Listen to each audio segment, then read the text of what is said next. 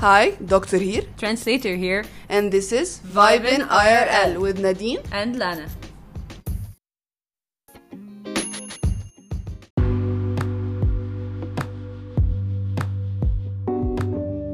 هلو يا جماعة عاملين إيه؟ آه النهاردة إحنا عاملين دايناميك ما عملناهوش قبل كده في البودكاست النهاردة أنا وندينا هنتكلم عادي بس إحنا دلوقتي مش قاعدين مع بعض ومش بنتناقش مع بعض يعني أنا I'm gonna record some experiences and Nadine is gonna record some experiences وهنمرج الابيسود مع بعض وهتبقى كأنها two solo talks كده بس in one episode وهنتكلم النهاردة عن our life as student athletes أو and life عامة as student athletes in Egypt يا رب تتبسطوا و let's get started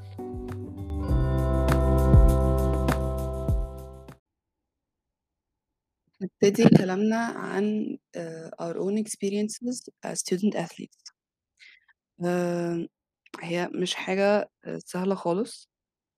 يعني فكرة إن أنت تبقى طالب في مصر دي حاجة صعبة جدا. فما بالك بقى إن أنت تبقى طالب بيلعب رياضة في مصر.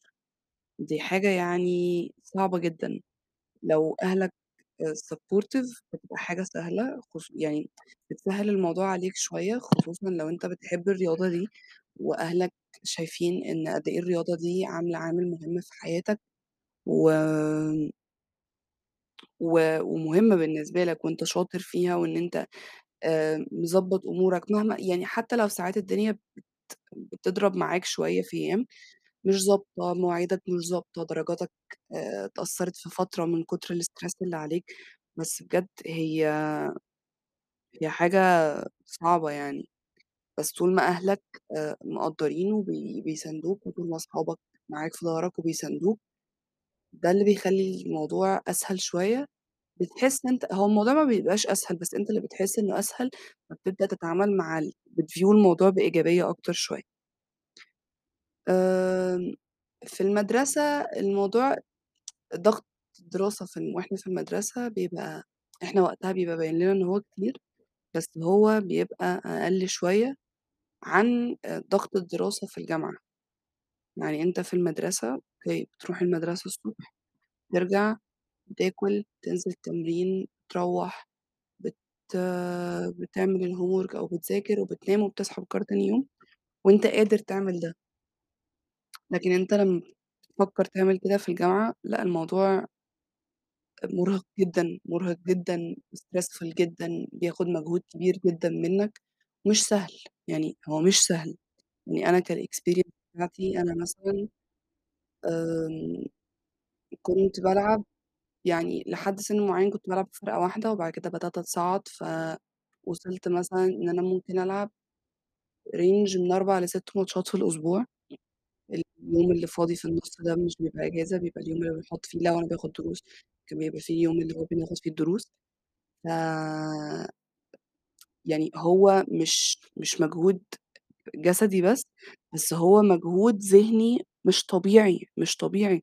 أنت تروح المدرسة وتركّز في مذاكرتك عشان أنت لو ما ركّزتش في دراستك آآ أهلك هيوقّفوك عن الرياضة لإن هي شاغلاك عن دراستك بالنسبة لهم. لمّا بتنزل الماتشات والتمارين أنت لازم برضه تبقى focused وتركّز في الماتش وتلعب كويس وتساعد فرقتك عشان تكسبه، عشان أنت لو مش مركّز المدرب بتاعك هيطلّعك برّه، هو دعوة برضه ضغط الدراسة عندك عامل إزاي، هو برضه عايز يكسب. فأنت بتبقى بتوازن ما بين إن أنت مش عايز تأثّر في دراستك في المدرسة، وما بين إن أنت مش عايز تأثّر في مجهود قدّام المدرب بتاعك عشان ما يطلّعكش برّه الملعب، وعشان أنت تبقى كويس أنت كمان عايز تكسب، أنت بتلعب الرياضة دي ما فيش حد هيلعب رياضة بقى له كذا سَنة ومش هيبقى عنده الروح التنافسية إن أنا أصل تنافسية to إن أنا عايز أكسب ومبسوط بالمكسب ومبسوط مش عارف إيه، وأجيب point أبقى مبسوط و وأموّت نَفْسي على الكورة وما أسيبش النقطة تضيع بسهولة. أنت بتحُط effort في الكلام ده، الموضوع mental وphysical effort مش طبيعي، مش طبيعي، سواء من تركيز في الماتش والدراسة، سواء من stress أنت حتى يعني بتلاقي فترة عندك امتحانات مع ماتشات مع كل حاجة وأنت آمم، أنت اللي حطّيت نَفْسك، أنت لو جيت تقول لحد هيقول لك أنت اللي عامل في نَفْسك كده، بطّل رياضة. لو حد مش مش فارق معاه أو مش مهتم أو مش مقدّر قد إيه الرياضة بتلعب دور مهم في حياتك وأنت مش هتقدر تبطّلها، دي مش حاجة سهلة إن أنت تبطّل رياضتك، بس أنت اللي عامل كده في نَفْسك، ما حدش هي ما حدش هيساعدك، ما حدش هيقول لك تعمل إيه، لإن في الأول وفي الآخر أنت اللي عارف الlimit بتاعك، أنت اللي عارف الlimit بتاعك سواء في الدراسة أو سواء في الرياضة، أنت اللي عارف أنا أقدر هاعرف أوازن والّا لأ، وساعات ما بتبقاش عارف توازن وبتدوس على نَفْسك، تضغط نَفْسك عشان تقدر توازن. الموضوع مش سهل خالص، الموضوع مش سهل خالص. تدخل الجامعة بقى الموضوع بيبقى مستحيل، لأ هو بجد الموضوع بيبقى مستحيل. أنت عندك attendance بتتحاسب عليه، وعندك quizzes وعندك امتحانات، وGPA لازم تحافظ عليه، وحاجات مهمة لازم تحضرها في الكلية، وعندك courses مهمة لازم تحضرها، وأنت لازم بقى توفّق كل ده مع مواعيد تمارينك، مع مواعيد ماتشاتك، عشان ما تأثّرش في التمارين والماتشات، وفي نفس الوقت ما تغيبش فتنقص درجات ما لهاش لازمة، أنت already هتنقص درجات في الامتحانات، فهانقص درجات في الامتحانات وهانقص درجات attendance ما مش منطقي. فالموضوع الموضوع صعب، ب ب بييجي لنا بييجي لنا فترات بننهار، بننهار بقى خلاص، عياط، آمم، mental breakdowns آآ مش قادرة أتعامل مع بني آدمين، مش قادرة أشوف بني آدمين، مش قادرة أنزل الكلية، مش قادرة أنزل التمرين، مش قادرة ألعب ماتشات، وبتيجي عليك فترات أنت فعلًا مش قادر تشوف حد، بس غصبٍ عنك بتنزل لإن ده commitment. يعني ده commitment المشكلة كلّها إن أنت لمّا بتبقى بتلعب رياضة بقى لك كذا سَنة، فخلاص you're committed.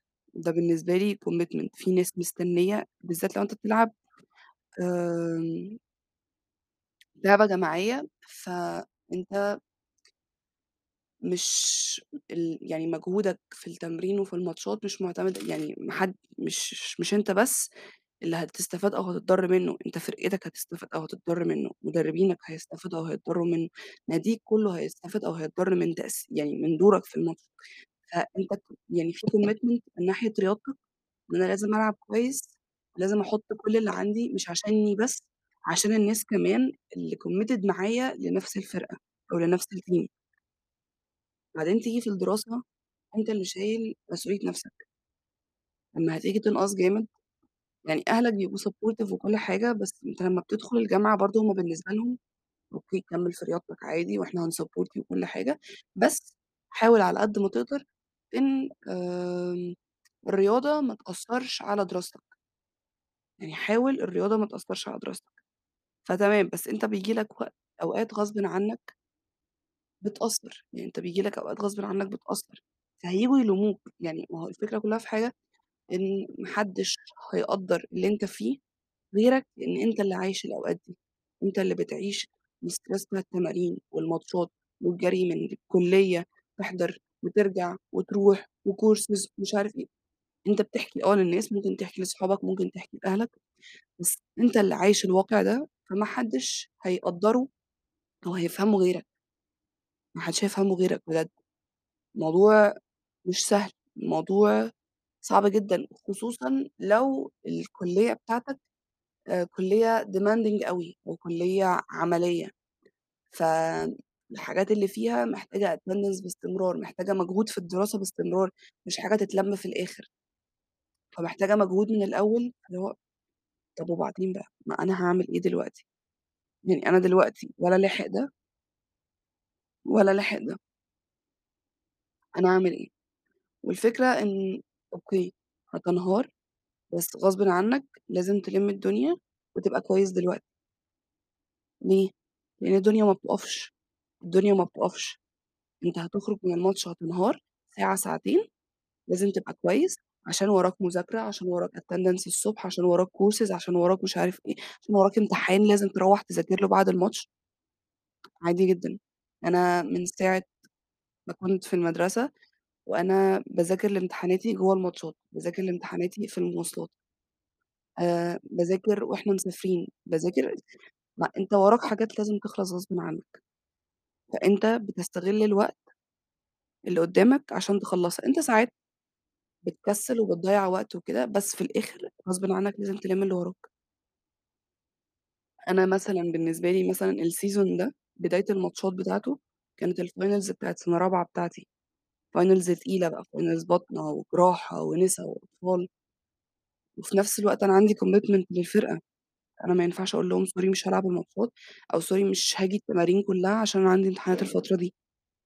فأنا بقيت باذاكر جوّه الماتش لحد ما دوري في الposition ييجي، باذاكر آآ وأنا رايحة التمرين في الطريق، وأنا راجعة من التمرين في الطريق، ما بانامش. ما هي الفكرة كلها في حاجة أنت اللي اخترت الطريق ده فلازم آآ تبقى committed ليه، لازم تبقى committed ليه. بالذات لو حد زيي مثلًا وأنا عندي مشكلة في في حاجتين، في student athlete وفي athlete student. في student athlete اللي هو أنت آمم ال ال ال الpercentage الأكبر إن أنت آآ student وfocused على دراستك والرياضة جنبها، وفي athlete student اللي هو بالنسبة له الرياضة مثلًا بنسبة 60، 70% وجنبها الدراسة. آآ أنا بالنسبة لي أنا عندي مشكلة مثلًا إن أنا باحب الvolley جدًا. ف وباحب دراستي جدًا، فأنا على طول باحاول إن أنا أوازن ما بين الاتنين، أو إن أنا وقتي آآ يبقى متقسّم على الاتنين، يعني أنا ماما عارفة ده، بابا دايمًا عنده مبدأ إن أنا لأ، دراستِك الأول، دراستِك أهم وبعد كده ال volley. أنا بالنسبة لي أنا الاتنين ده عيب فيّا، ده عيب فيّا وده مشكلة خصوصًا لو يعني لو حد بيدرس في كلية demanding أوي زيي في كل يعني كلية طب بشري، محتاجة مجهود جبار كدراسة، كattendance، كcourses، كمجهود كبير جدًا سواء حتى mental يعني محتاجة مجهود mental مش طبيعي عشان تقدر تكمّل في الكلية، مش عشان تجيب مش عشان تطلع من الأوائل والّا تجيب تقدير، لأ عشان تقدر تكمّل في الكلية. وفي نفس الوقت أنا مش مش مش مقتنعة بفكرة إن أنا خلاص أبطّل يعني كتير كتير أعرفهم بطّلوا رياضة مثلًا وهُم في ثانوية عامة وكانوا بيلعبوا رياضة من وهُم صغيرين، بمبدأ إن أنت عشان أركّز أكتر، عشان سَنة تحديد مصير وامتحانات ومش عارف إيه والكلام ده كلّه. وبعدين الفكرة إن اللي بيب اللي يبطّل رياضة هو بيلعبها بقى له سنين آآ هو كده عمل جريمة في حق نَفْسه، لإن أنت خلاص اتعوّدت إن يومك ماشي بsystem معيّن، اتعوّدت على زحمة يومك، once إن يومك فِضِي فجأة، خلاص أنا معايا وقت كتير، طَب أخلّص اللي ورايا وقت أمّا أخلّصه، هتلاقي نَفْسك ما خلّصتش حاجة من اللي وراك، ما خلّصتش حاجة من اللي وراك خالص. فأنت خلاص اتعوّدت. إن الاتنين في حياتك، دراستك ورياضتك في حياتك وم ماشيين على الsystem ده، لاحقة بقى مش لاحقة مش مشكلة، خلاص اللي حصل، أنا حابة ده وحابة ده فلازم هاعمل الاتنين، عشان أنا حابة الاتنين، يعني في ناس هتقول لك طَب ما تبطّل عادي، بس أنت بالنسبة لك أنت في حق نَفْسك مش هتقدر، الموضوع هيتعبك أكتر، يعني أنت هت لو بطّلت رياضتك هتتعب أكتر في حياتك من لو أنت بتلعب الرياضة وبتدرس في نَفْس الوقت، ودي أنا بالنسبة لي أنا شايفة بصراحة إن من أكتر القرارات الصح اللي أنا خدتها في حياتي إن أنا ما وقّفتش ما وقّفتش volley في ثانوية عامة. دخلنا الجامعة آمم ضربني، يعني الموضوع ده أثّر في دراستي جامد، في نتايج امتحانات أكتر، حتّة إن أنا مهتمة بالvolley أوي، أو إن أنا ما بادّيش للدراسة ال النسبة الأعلى من وقتي أو من اهتمامي، بابقى باحاول أوازن ما بين الاتنين، فكتير جدًا الدنيا بت يعني كتير جدًا يعني يا أبقى عالية في الvolley قليلة في الدراسة، يا عالية في الدراسة يا قليلة في الvolley، يا إما الاتنين ماشيين آآ ماشيين خلاص في نفس ال في نفس الريتم دلوقتي، الدنيا هادية دلوقتي، فالاتنين ماشيين الدنيا ماشية في سلام، يا إما فجأة مرّة واحدة بدون أي مبررات الدنيا كلّها خربانة، ال ال الvolley وِحِش، دراسة وِحشة، مش لاحقة أحضر، مش لاحقة أروح تمارين، مش لاحقة أذاكر، مش لاحقة أعمل حاجة، مش لاحقة أنام. بس آآ هل أنا هل أنا ندمانة على قرار إن أنا كمّلت volley وأنا في الجامعة؟ لأ.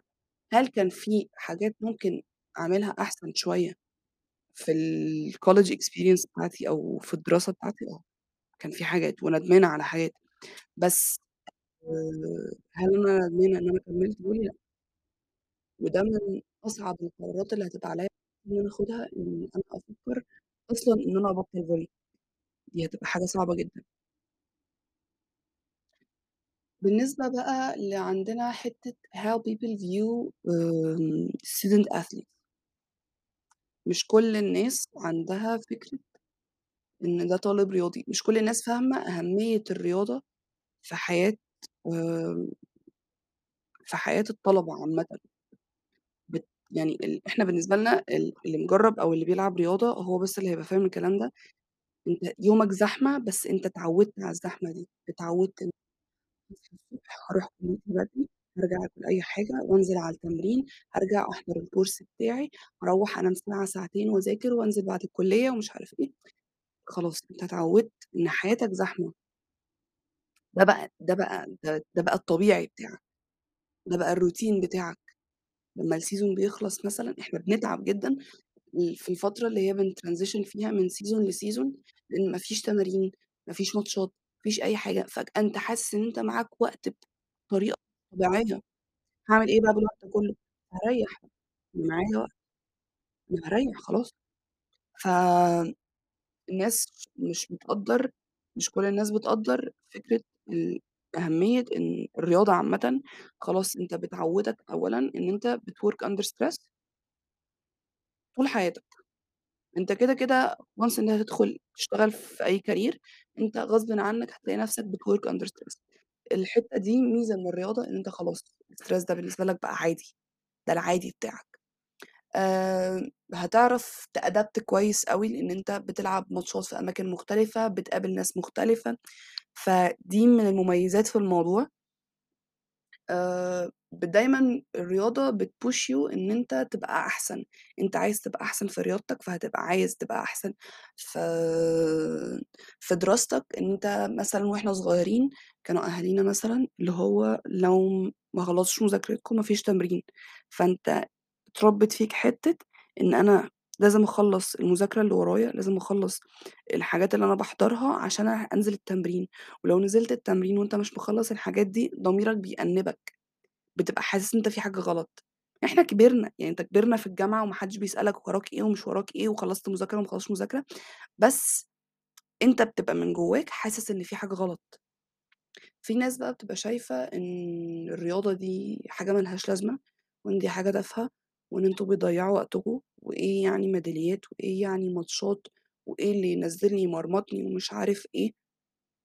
عشان في ناس مش عايزة تفهم، يعني في ناس مش عايزة تفهم أهمية الرياضة في حياة ال في حياة الطلبة أو إن أنت الناس اللي اتعوّدت على كده، وفي ناس آآ ما بتبقاش فاهمة بس عايزة تفهم، هي دي المشكلة، إن الناس اللي ما بتبقاش مقتنعة بالرياضيين مقسومين نُصّين، في منهم عايز يفهم، وفي منهم نُص مش عايز يفهم، فده خلاص، خلاص النُص اللي مش عايز يفهم ده إن إحنا مش هنتكلم معاه أصلًا، okay أنا أنا أنا فاشلة وباضيّع وقتي في الرياضة وم و وهاكسّر صوابعي وهاتصاب ومش عارف إيه ومش هاعرف أكمّل في career ي، okay يا طنط براحتك، رأيِك خلّيه لنفسِك بقى ما اسمعهوش تاني. بصراحة يعني رأيِك خلّيه لنفسِك خلاص. في ناس بتبقى عايزة تفهم لمّا بتحكي لهم ال experience بتاعتك أو ال struggle ولمّا بيشوفوك ناجح ولمّا بيشوفوك بتوفّق بين ده وبين ده، بيبدأوا يقدّروا، ودي ميزة، دي ميزة إن أنت لمّا تحكي لحد ويبدأ يقدّر ده ويsupport you حتى لو هو ما يعرفكش، يعني أنا بجد، بجد من أحلى أنواع الsupport اللي بتيجي لي من الناس مثلًا اللي هم مش صحابي أوي، بس لمّا بابقى منزّلة achievement ليّا مثلًا سواء في الجامعة أو في الرياضة أو كده messages support مش طبيعية، دي بجد عندي بالدنيا والله، اللي هو ناس مش involved في حياتي، مش عارفين يعني هم مقدّرين قد إيه دي حاجة مهمة بالنسبة لي، وهُم ما يعرفوش الdetails كلّها، بس هم شايفينّي إن أنا باحُط effort كبير، ودي عندي من أحلى الحاجات اللي أنا ممكن أحسّها في الدنيا، إن أنا بجد في حد مقدّر ده غيري، إن أنا مش باعمل ده لنَفْسي، إن أنا لمّا هاجي قُدّام حتى لو ده هيأثّر عليّا قُدّام شوية بس آآ أنا عملت حاجة أنا فخورة بيها، أنا عملت حاجة أنا باحبها جنب حاجة أنا باحبها. ودي من يعني بالنسبة لي من أحسن الحاجات اللي أنا ممكن أكون عملتها في حياتي بصراحة.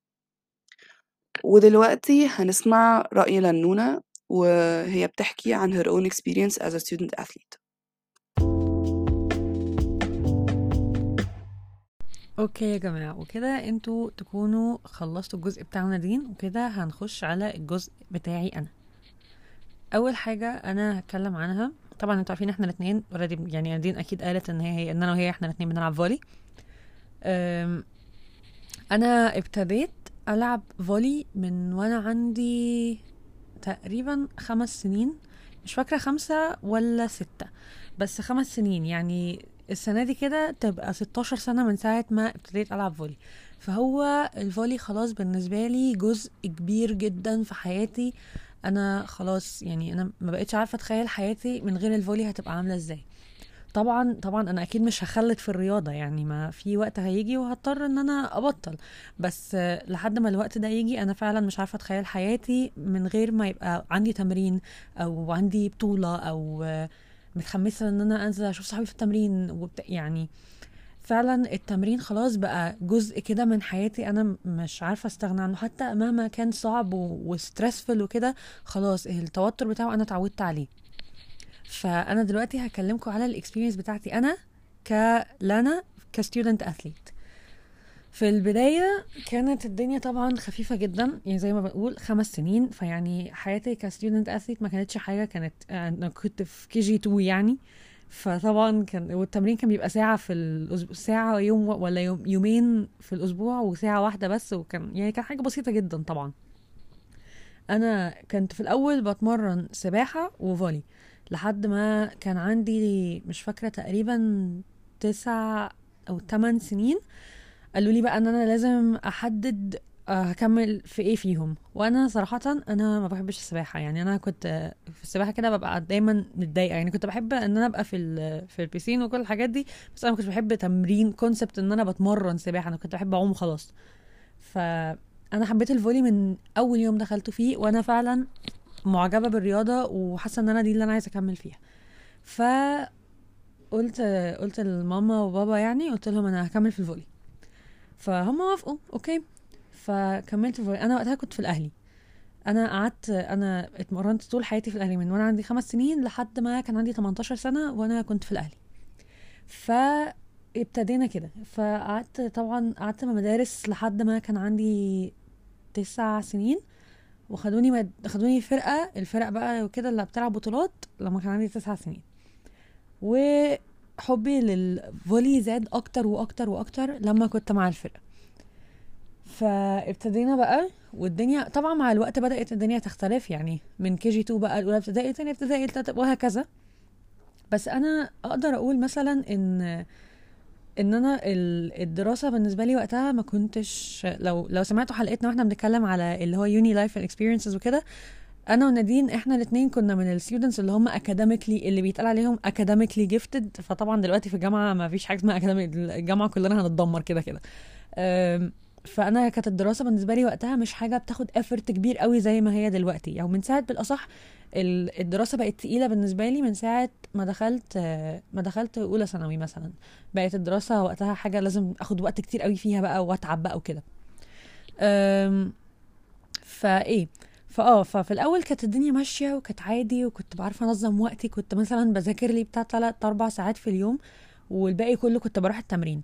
وفي النص كنت بلعب عادي كنت يعني بضيع وقت كتير جدا. بس والدنيا كانت ماشية عادي.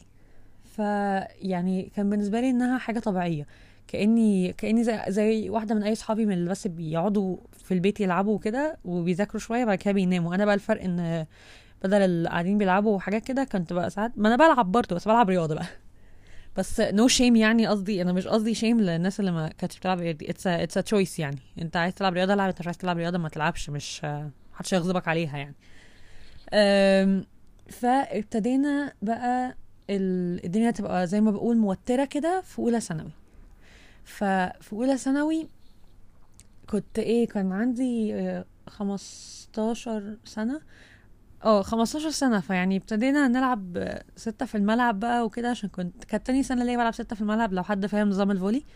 آه يعني أول ما نبدأ يبقى عندنا 14 سنة. أنا مش عارفة هم تقريبا غيروا النظام دلوقتي بس لما كان المفروض أول ما يبقى عندنا 13 سنة sorry نبدأ نلعب ستة في الملعب بدل أربعة في الملعب ويبقى اللعب اللي هو professional أكتر يعني. فمش مش مش عارفة أوصفه بس هو بقى اللعب بقى أتقل شوية يعني مع مع دخول الستة في الملعب. بس كنا بقى بنتمرن كتير وفي الأهلي كنت بتمرن كنت بتمرن كتير كتير. يعني كنت بتمرن خمس أو ست أيام في الأسبوع والتمرينة كانت بتبقى ساعات ثلاث ثلاث ساعات وكنت بتمرن أنا مشوار النادي كان مشوار بياخد مني ساعة مثلا فكان ساعة مرواح ساعة إن أنا أروح بعد كده ثلاث ساعات تمرين بعد كده نص ساعة عبال ما أخلص بقى وأبدأ وأمشي من النادي بعد كده ساعة تانية عبال ما أروح. فكان بياخد مثلا يعني block خمس ساعات ونص ست ساعات من يومي. ويعني ست ساعات دول وأنا كنت بقى في أولى ثانوي كنت لسه داخلة IG كمان. فكنت باخد بقى مواد تقيلة كنت باخد بقى ال- ال English وال biology sorry ما كنتش باخد biology ال English وال chemistry كنت باخد ماث وكنت باخد عربي. فالدنيا كانت صعبة واسمه إيه ده؟ والدنيا بدأت طبعا مش تخرب بس ابتديت أحس إن أنا بدأ يبقى عليا ضغط غير بقى طول سنين حياتي. كانوا على طول الدنيا ما فيهاش ضغط وكده ابتديت اتضغط ف كان ده كده يعني الاورز بتاعتي كانت كل ال... يعني فكان كان فعلا ما بيبقاش عندي وقت معظم الوقت. ف بس كنت ابتديت أحاول بقى انظمها فيعني اللي هو إزاي بقى كنت بنظم إزاي بقى يعني كنت بنظم بقى الوقت وكده. كان طبعا المدرسة بتاكل اليوم كله يعني خمس أيام في الأسبوع. بنزل كل يوم من 8 الصبح ل 3 العصر وكان بيبقى التمرين في معظم الوقت كان بيبقى من 6 أو 8 أو 10 فكان على حسب ميعاد التمرين.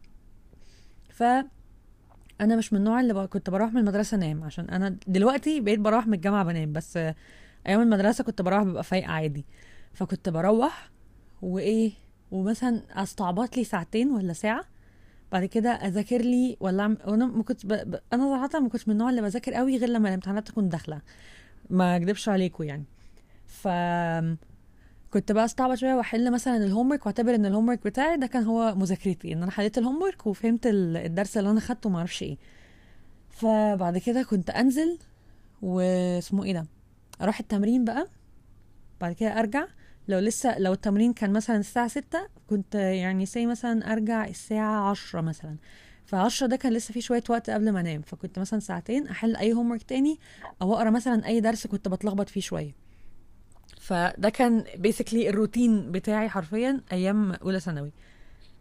آه عشان كنت باخد أربع ال- ال- لو حد مش عارف نظام ال IG اللي أنا اللي أنا عملته فيه دلوقتي A levels و O levels وحاجات أنا مش هقعد أشرح فيها الصراحة بس مبدئيا أنا كنت باخد 8 مواد اسمهم ال O levels ومش O level بمعنى O level اللي هو العبط. O level كان يعني هو نظامه تقيل فهو ال O levels كنا المفروض ناخد 8 يعني كل حد ما اتخرج من IG لازم يكون واخد 8 O level عامة غير بقى A levels وحاجات كده. فأنا الحمد لله الجامعة اللي أنا عايز اللي أنا كنت عايزاها اللي أنا اللي هو أنا كنت عايزة ألسن أو فنون جميلة أو إعلام والثلاثه ما كانوش متطلبين مني اي levels فأنا كان 8 مواد لازم أقسمهم على ثلاث سنين. فأنا كنت واخده أخدت أربعة في سنة أولى واخدت ثلاثة في سنة تانية واخدت واحدة في سنة ثالثه آه، فآه. ده النظام بتاعي يعني. فسنة أولى هي كانت ال stress قوي يعني. فإيه فزي ما كنت بقول آه ففي سنة أولى كنت بقى ده كان نظامي. وكانت يعني كانت آه على قد ما هي كانت ستريسفul على قد ما برضو كانت اللي هو كانت برضو مش المواد اللي كنت باخدها في أولى ثانوي ما كانوش أتقل أربع مواد خدتها. يعني أتقل مواد خدتها كانت مواد سنة تانية. بس سنة أولى كانت أكتر سنة ستريسفul عشان كان نظام دراسة جديد وناس جديدة وتنظيم وقت جديد ودراسة أصعب ويعني فعلا الموضوع كان صعب. يعني أنا اتخرجت من تالتة إعدادي دخلت على على اسمه إيه ده على ال- الجزء ال- ال- اللي هو الجديد بقى التعليم ال- المختلف ده. فالدنيا كان ده اللي بس كان مخليها ستريسفul أكتر. بس غير كده مشيت الحمد لله. الحمد لله طبعا على كل حاجة. أم، وده كان كده يعني. بعد كده إزاي بقى؟ يعني طبعا مع كل الضغط ده ساعات كنت ببقى حاسة إن أنا طب ما يعني طب ما لازم ابطل تمرين شوية لازم آخد break شوية من التمرين. بس يعني في فترة كنت فعلا فعلا ب consider إن أنا أوقف فترة بعد كده أبقى أرجع تاني بس غيرت رأيي. عشان أنا لما لما مثلا ما رحتش التمرين يومين ورا بعض حسيت إن أنا في حاجة في حياتي كده ناقصة اللي هو أنا أنا مش مش عارفة أكمل. أنا حاسة إن أنا حاسة إن أنا فيا حاجة غلط. يعني حاسة إن أنا يومي بايظ إن أنا مش مش يومي مش productive. أنا فعلا من غير التمرين بحس إن أنا يومي ما فيهوش بربع جنيه productivity. فكان فيعني ال motivation بتاعتي كانت إن أنا أنزل التمرين والزنقة دي سبحان الله كانت بتشجعني إن أنا يعني أذاكر أكتر. أنا already اللي هو أنا لازم أعمل حساب التمرين لازم لازم علمتني إزاي أنظم وقتي بطريقة حلوة. يعني أنا دلوقتي عندي في الجامعة ما عنديش مشكلة في تنظيم الوقت قوي زي المدرسة عشان اتعلمتها خلاص في المدرسة. إزاي أنظم وقتي؟ عشان طبعا الجامعة أصعب يعني ما حدش ينكر يا جماعة إن الجامعة أصعب من المدرسة بمراحل. بس برضو في حتة إن إحنا اتعلمنا ال time management أحسن شوية بما اننا دلوقتي already خدنا ال experience من المدرسة. بس طبعا اللي كان حلو بقى إن أنا كنت ببقى يعني مش أنا ما أنا مش ال student athlete الوحيدة في الكون ما أنا أصحابي اللي كانوا معايا في الفرقة برضو كانوا student athletes ف فطبعا كانوا كنا نقعد نتكلم مع بعض بقى على مشاكلنا الدراسية ونتناقش وساعات ننزل نذاكر سوا بعد التمرين أو قبل التمرين. كان بيبقى اللي هو كان على قد ما طبعا الموضوع موتر على قد بس على قد ما أنا بحس إن أنا كان جنبي support system كده في الفرقة إن إحنا كلنا كلنا بنواجه نفس المشاكل. كلنا دلوقتي عندنا مشكلة إن الدراسة والتمرين مع بعض مدمرنا بس في نفس الوقت الموضوع كان خلاص إحنا اتعودنا على كده وبقينا بنحاول نخليها مسلية و enjoyable كده على قد ما نقدر وإحنا نج... إحنا أنا أقدر أقول ان إحنا نجحنا إن إحنا نعمل كده. إن إحنا ننزل نذاكر وكلنا كلنا الحمد لله دخلنا الجامعات اللي كان نفسنا فيها. يعني ومبسوطين دلوقتي مبسوطين بالجهد اللي إحنا عملناه باللي إحنا الجهد اللي إحنا بذلناه إن إحنا نوصل للل level دي. فإحنا فعلا تعبنا جدا جدا عشان نوصل لكده وكنا في struggles كتير بس إحنا مش في جزء ال struggles دلوقتي إحنا بنتكلم في experience بس. فلما نخش على جزء ال struggles هحكي لكم كمية struggles حصلت مش طبيعية يعني. بس أكتر حاجة فعلا كنت بحبها about being a student athlete كانت in the support system وإن إحنا كلنا عندنا نفس الباشن للحاجة اللي إحنا بنعملها. طبعا برضو كنت بحب جدا إن إحنا كلنا في ظهر بعض في أي وقت. يعني لما كنت بحس إن أنا مضغوطة جدا من التمرين وكده ألاقي أصحابي جنبي وبيقولوا لي لأ ما تخافيش إحنا كلنا مضغوطين وإحنا هنساعدك وهنبقى مع بعض وهنشجع بعض وكده. ولما وحتى في المدرسة لما كنت ببقى مضغوطة من التمرين مع إن أصحابي بتوع المدرسة ما كانوش فاهمين الاستراجل بتاع التمرين عشان معظمهم ما حدش فيهم كان بيتمرن بس في نفس الوقت كانوا بيقولوا لي إحنا فعلا كلنا proud of you وكلنا يعني مبسوطين إن انتي ب- بتعملي حاجة انتي بتحبيها في نفس الوقت مع الدراسة واللي هو كان فيه برضه تشجيع من ناحية اللي هو انتي بتعملي حاجة حلوة. وفي نفس الوقت برضه صحابي بتوع التمرين كانوا اللي هو إحنا فاهمين انتي قصدك إيه يعني كان في system حلوة الصراحة. أم، بس يعني I would say ال least favorite part بتاعي بقى كان إن إحنا أنا كان لازم كذا مرة أفوت محاضرات محاضرات حصص كتير جدا بسبب إن أنا بيبقى عندي مثلا ماتشات في اسكندرية أو وكنت بسافر أنا سافرت جميع أنحاء مصر بسبب ال- الفولي الصراحة. يعني كان بيبقى عندي ماتشات في حلوان وكان بيبقى عندي ماتشات في في ميت غمر وكان بيبقى عندي ماتشات في في الفيوم بقى واسكندرية طبعا. ويعني أسيوط وكنت روح يعني رحنا حتت كمية حتت مش طبيعية فكنت بقى بفوت حصص كتير. وأنا ال- الميزة في ال IG إن ما كانش فيه attendance إحنا كان عندنا الامتحان ال final هو اللي عليه الدرجات كلها حرفيا. ف ما عنديش attendance بس في نفس الوقت الشرح بيفوتني والشرح مش بيتعوض بسهولة. يعني أنا ما ينفعش أفتح ال notes وأفهم ال- الكلام لوحده والشرح كان مهم جدا وال notes اللي كنت بكتبها في في الحصة كانت مهمة جدا. فكان struggle يعني أو يعني مش يعني أنا دخلت في points ال struggle بدري شوية بس أدي struggle واحدة هنتكلم عليها ونتكلم على الباقي بعدين. كمية الحصص والحاجات اللي أنا كان لازم تفوتني بسبب إن أنا عندي ماتشات. I would say ده كان أكتر حاجة بس it's like my least favorite thing. غير كده أنا فعلا الدنيا كانت ماشية يعني. ف مع المدرسة مع سنة تانية بقى عشان كل ده حرفيا بتكلم لسه في سنة أولى. مع سنة تانية الدنيا بقت أغرب شوية بسبب إن أنا ابتديت آخد ثلاث مواد صعبين. يعني أنا في سنة أولى كنت بقول لكم باخد English وعربي و math و chemistry يعني مواد كلنا خدناها قبل كده في حياتنا. إنما في سنة تانية بقى أنا خدت أنا خدت accounting اللي هو المحاسبة و economics اللي هو الاقتصاد واخدت بقى physics وأنا أنا كلنا أنا واحدة مش بحب ال math وأنا مش معتبرش شاطرة فيه. يعني آه، أنا مش مش مش اللي هو بفهمه وبحله كل حاجة بس أنا مش ببقى مش من النوع اللي هو يا ده أنا بحب ال math جدا. لا فبالنسبة لي ال physics كانت major major struggle بجد. وسنة بقى تانية دي أنا كان عندي فيها منتخب كاس عالم وكنا مسافرين معسكرين بره مصر. فابتدينا طبعا بقى مع... المعسكرات بتاعة المنتخب وتمارين المنتخب جنب تمارين النادي والدنيا كانت بايظة تماما وأنا في سنة تانية. تنظيم الوقت عندي فشل عشان كنا اولا في رمضان. ده أنا فاكرة إن آه الفترة دي تقريبا كنا في رمضان برضو. وكان كان تمارين المنتخب بقى بالأربع ساعات بقى جيم على track على في على fitness بقى على طبعا الفولي ولما اللي هو وكنت بتمرن في المعادي اللي هي برضو بعيد عني. فغير طبعا بقى تمرين النادي تمرين النادي وقتها أنا فاكرة إن أنا ما كنتش بروح كتير بس في نفس الوقت كان لازم أروح يعني كان لسه عندي بطولة النادي. فالدنيا كانت بايظة وكان وقت المدرسة في سنة تانية أنا الحمد لله ما كنتش بنزل تقريبا غير يومين بس تقريبا في الأسبوع ولا ثلاثة كان جدولي متظبط على أساس إن المحاضرات مش بعيدة قوي عن بعض وكلها تلات أرباع في نفس اليوم وكده. فبس في نفس الوقت المواد كانت صعبة وأنا فعلا فعلا ال physics بالنسبة لي كانت مدمراني. وال accounting وال economics رغي يعني sorry ال accounting برضو أرقام أرقام أرقام أرقام يعني الحمد لله يا جماعة إن أنا ما دخلتش تجارة عشان أنا فعلا ما أقدرش عليها.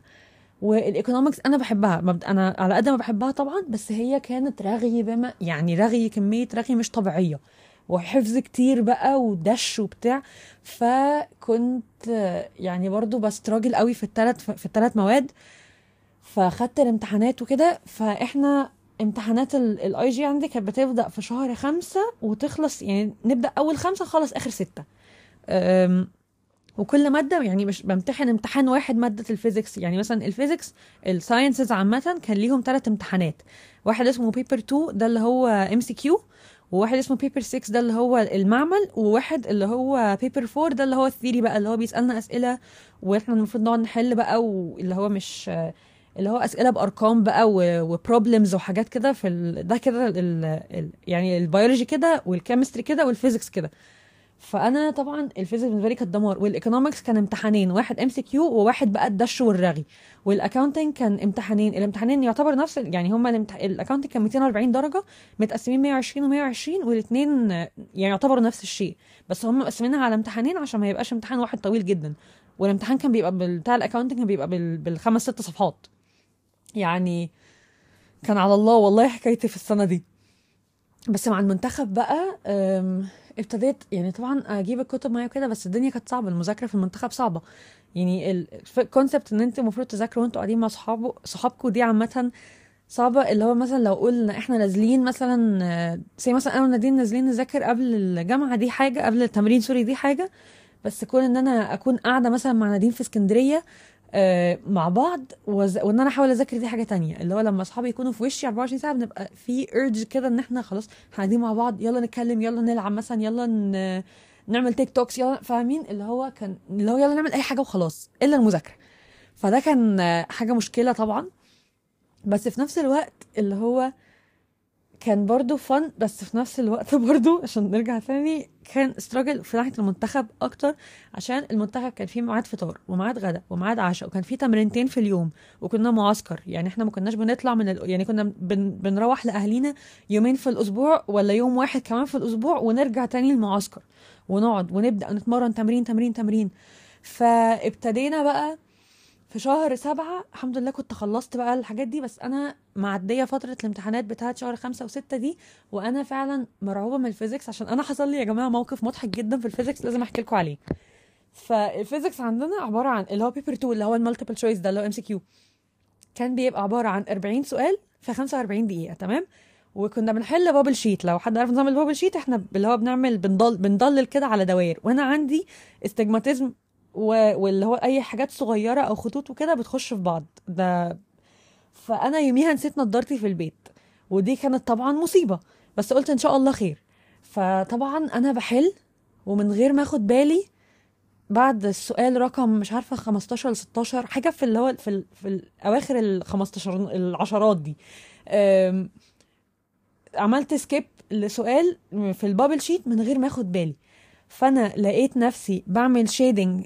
للسؤال ال 39 مكان ال 40 وخدت بالي بقى من الغلطة فاضل 3 دقايق ولا حاجة ويلموا الورق وأنا خدت بالي بقى من الغلطة دي عشان أنا طبعا 45 سؤال في 45 دقيقة وفيزيكس فطبعا هتاخد مني قد كده عقبال ما أعرف احلها فأنا حرفيا كل اللي عملته إن أنا حطيت الورقة قدامي ورحت مرجعاها كده وسندت ظهري وقلت بقى أنا مش عارفة بجد هعمل إيه مفيش مستحيل يبقى في وقت أعرف أراجع كل الأسئلة دي من أول وجديد.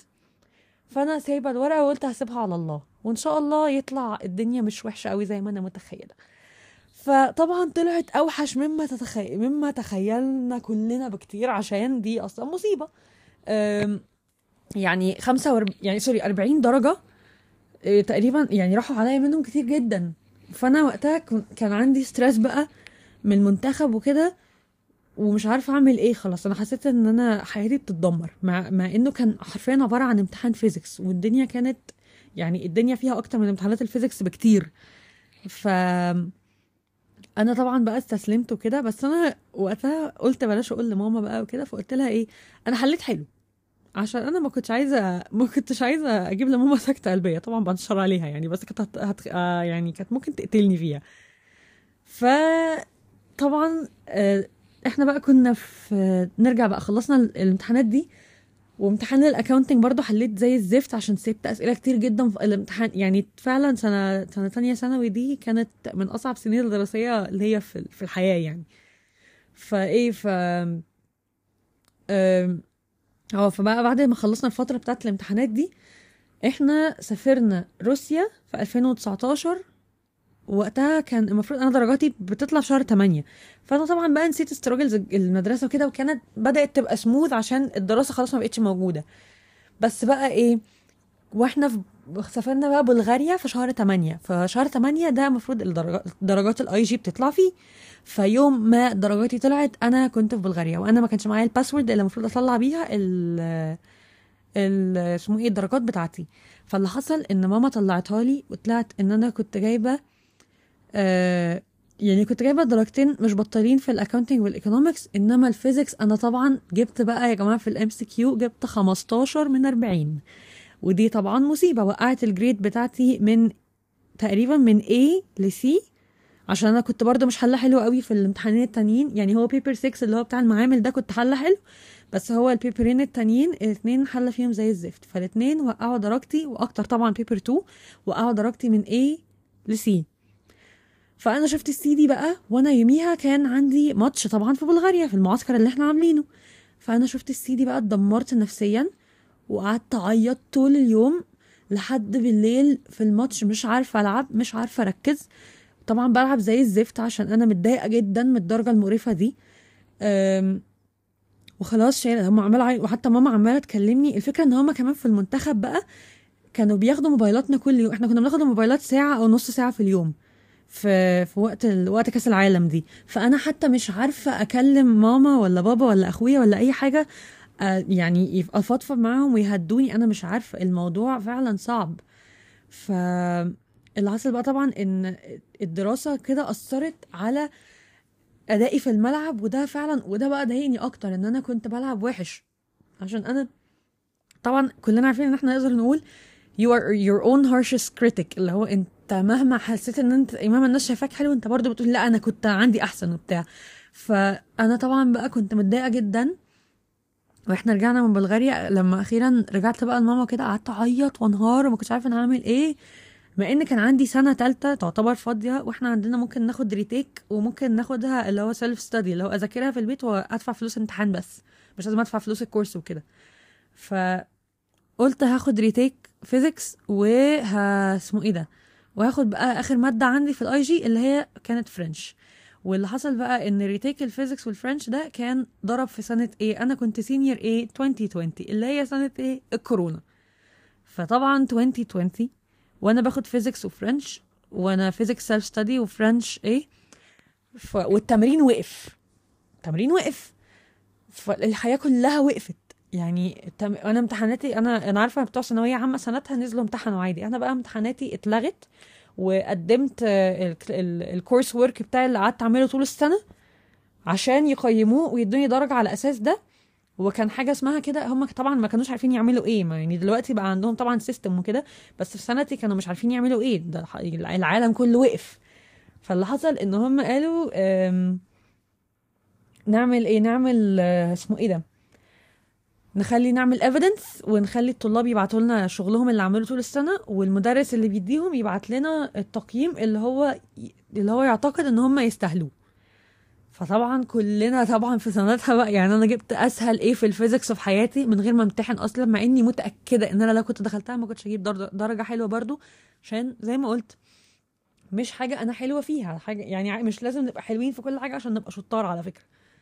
فال French بالنسبة لي كان كان بسيط. يعني أنا كنت بحب ال French عامة. أنا كده كده بحب اللغات أصلا بس برضو ما يعني مش مش معنى إن أنت بتحب اللغات معناها إن أنت تخش ألسن life advice فال French كان ماشي بالنسبة لي حلو. فجبت طبعا درجة حلوة وكل حاجة.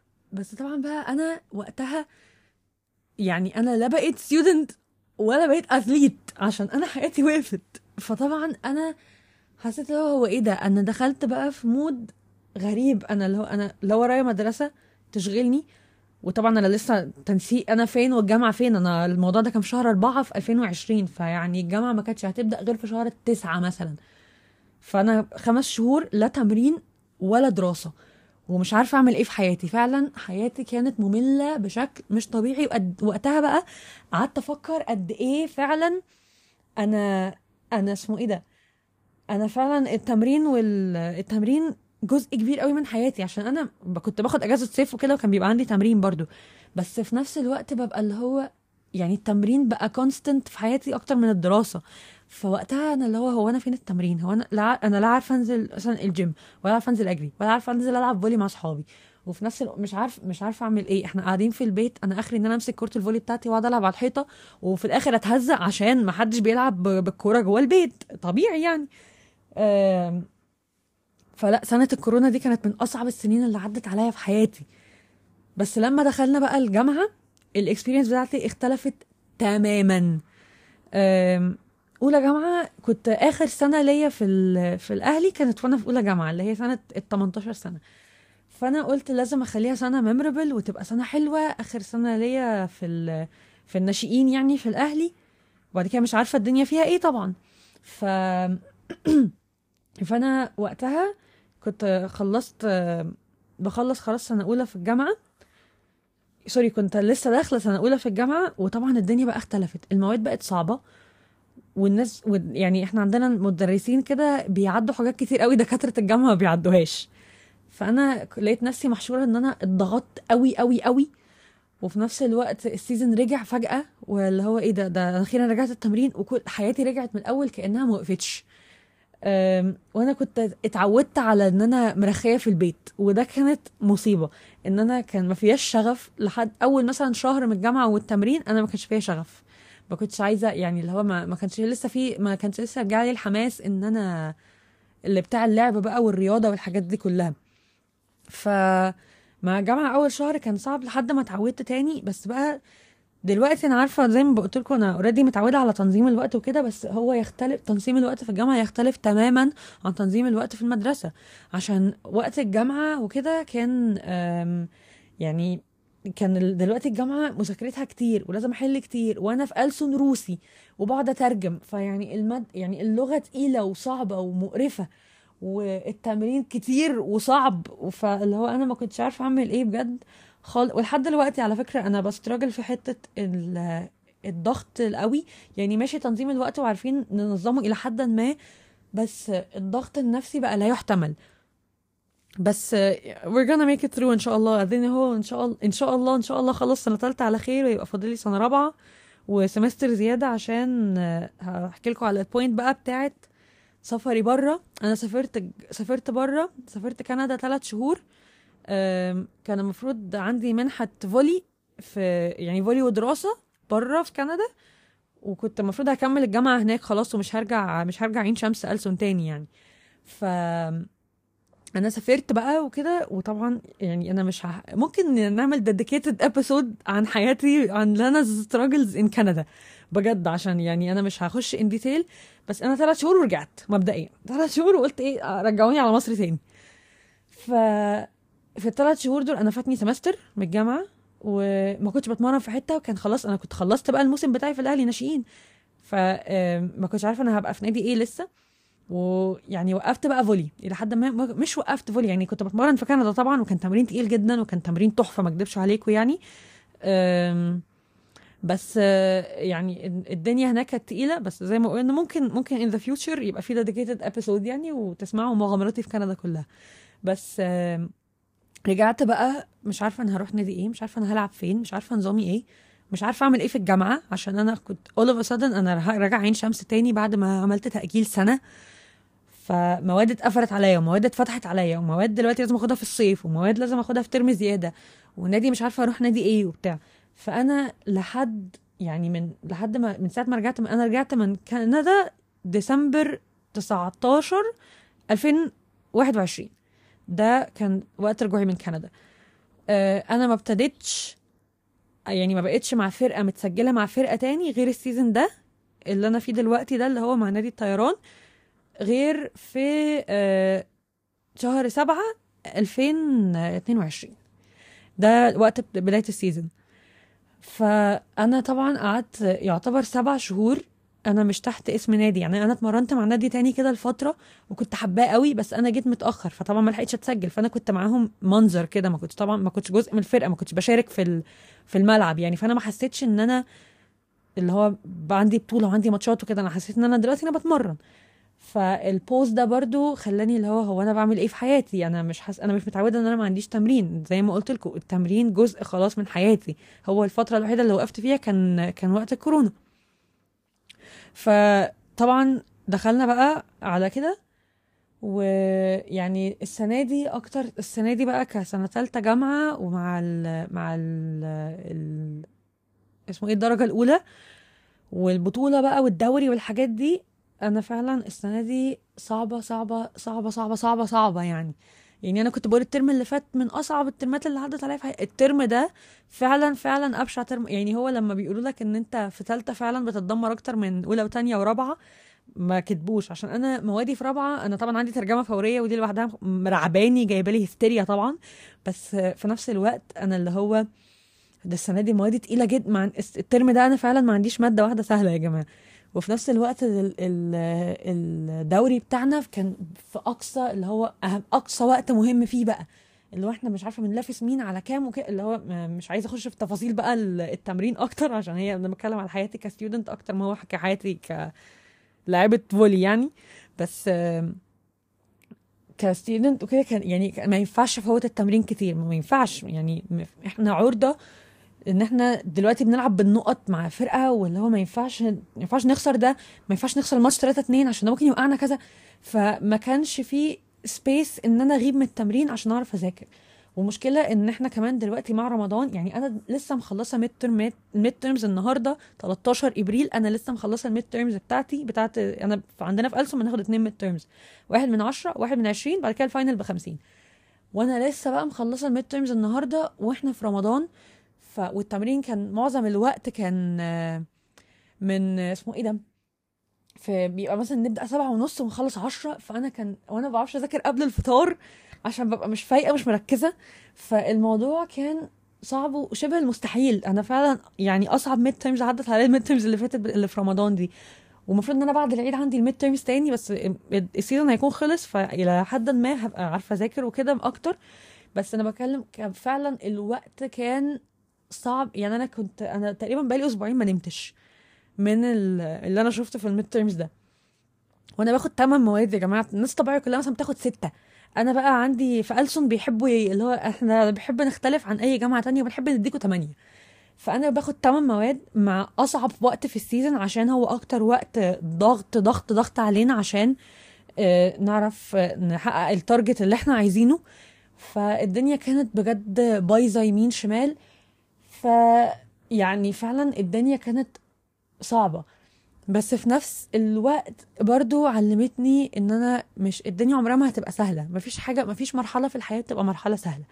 كل واحد في حياته لما يخش على مرحلة يعني مثلا في أولى ابتدائي أنا هقعد أقول دي مرحلة صعبة جدا في خمسة دي مرحلة صعبة جدا في ستة دي مرحلة صعبة جدا دخلت إعدادي مرحلة صعبة ثانوي صعبة جامعة صعبة.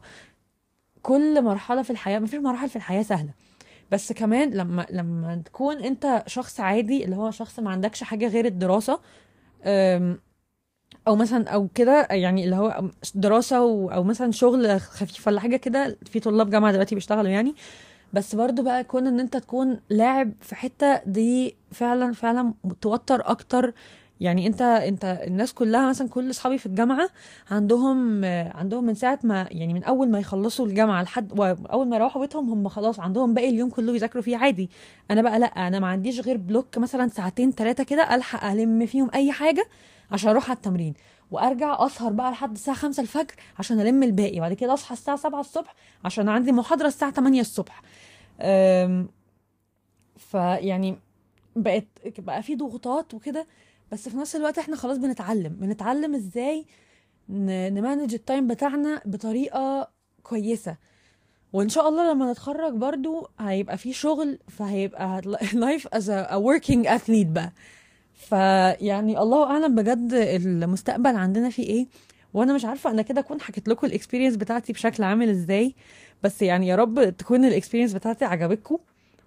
ودلوقتي بقى نتكلم على struggles as a student athlete من ناحيتي ومن ناحية نادين. هنبدأ بناحيتي.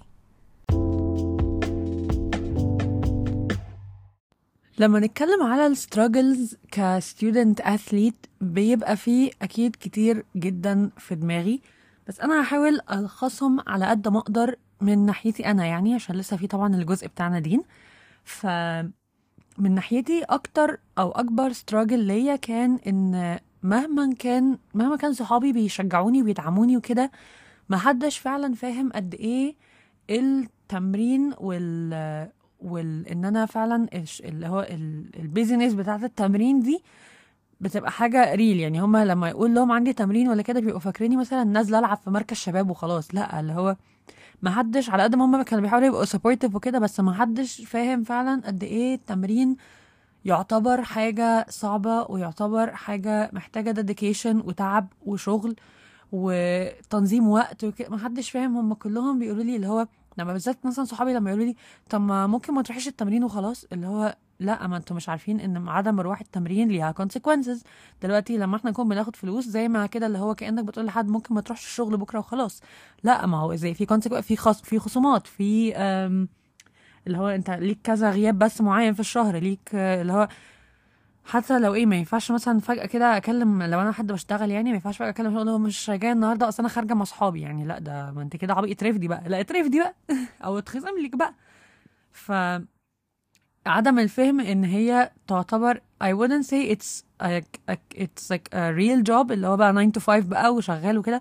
بس at the same time إحنا نعتبر يعني ده يعتبر شغلنا. دلوقتي في ال stage دي من حياتنا ده يعتبر شغلنا. يعني ده بنقبض منه وبنلعب بنلعب وبنقبض منه. فمحدش فاهم إن هو فعلا dedication وإن أنا ما ينفعش فجأة كده اللي هو يا طب أنا مش نازل النهارده. يا طب أنا ما مكسله أروح الماتش. طب يعني على قد ما هو زي ما بقول هم supportive وكده بس ما حدش كان فاهم أنا قصدي إيه لما كنت ببقى بتك قوي على حتة التمرين والمنتخب والتوتر بتاعه بكده تاني حاجة كنت ب struggle فيها قوي كان الناس شايفاني أنا إزاي ك student athlete. اللي هو أنا من غير ما أقصد ساعات بتكلم على الرياضة واللعب والفولي كتير والتمرين وكده. ففي ناس بتفتكر بتشوفني إن أنا مش مهتمة بالدراسة وإن أنا كل اللي همي إن أنا أبقى لعيبه فولي حلوة عشان آخد فلوس من الفولي وخلاص أنا مش فارق معايا الدراسة مش فارق معايا الجامعة. بالعكس بالعكس بجد أنا بهتم بالدراسة جدا وبالنسبة لي الاتنين مهمين وأنا صراحة أنا الدراسة بالنسبة لي أهم. عشان الرياضة يا جماعة حاجة مش مضمونة. يعني طبعا لا قدر الله وربنا يحفظنا كلنا بس الإصابة ممكن تقعد واحد خلاص لحد ما يعني لحد خلاص للأبد. يعني خلاص ممكن حد يجي له إصابة تقعده مدى الحياة خلاص يبطل اللعبة. فكده البلان بتاعتك اللي أنت كنت عاملها على أساس إن أنا اللي هو أنا هلعب بقى فولي لحد ما كذا كذا وإيه وخلاص وهبطل وهبقى معايا كذا إصابة واحدة ممكن تدمر الدنيا دي. فأنا ما بحبش إن الناس ساعات بتشوفني إن أنا اللي هو مهتمية بالتمرين أكتر وكده كده اللي أنا مش فارق لها أصلا كده كده اللي أنا بتهتم بالتمرين أكتر كده كده خالص خالص بجد. عشان أنا يعني الناس معظم الوقت بتشوفني ببقى في التمرين قصة التمرين راجعة من التمرين رايحة التمرين هكذا. فهم بيبقوا فاهمين إن أنا ما ورايش حاجة غير التمرين وده مش حقيقة. يعني أنا بحاول على قد ما أقدر انظم الوقت وأنا already اتكلمت في نقطة تنظيم الوقت كتير جدا مش محتاجة اخش فيها تاني خالص يعني. بس الدنيا فعلا بتبقى صعبة. اللي هو أنتوا وأنا مش عارفة اقنعكم ان أنا بهتم بدراستي وكده عشان أنتوا أنا مش هقعد أقول للناس آه أنا بجيب درجات كذا وكذا وكذا أو حاجة. اللي هو اللي هو أنا I don't owe anyone anything طبعا بس أنا ما بحبش الناس تاخد عني فكرة ان أنا مش مهتمة بدراستي. حاجة برضو بت annoy me يعني. عندنا إيه تاني؟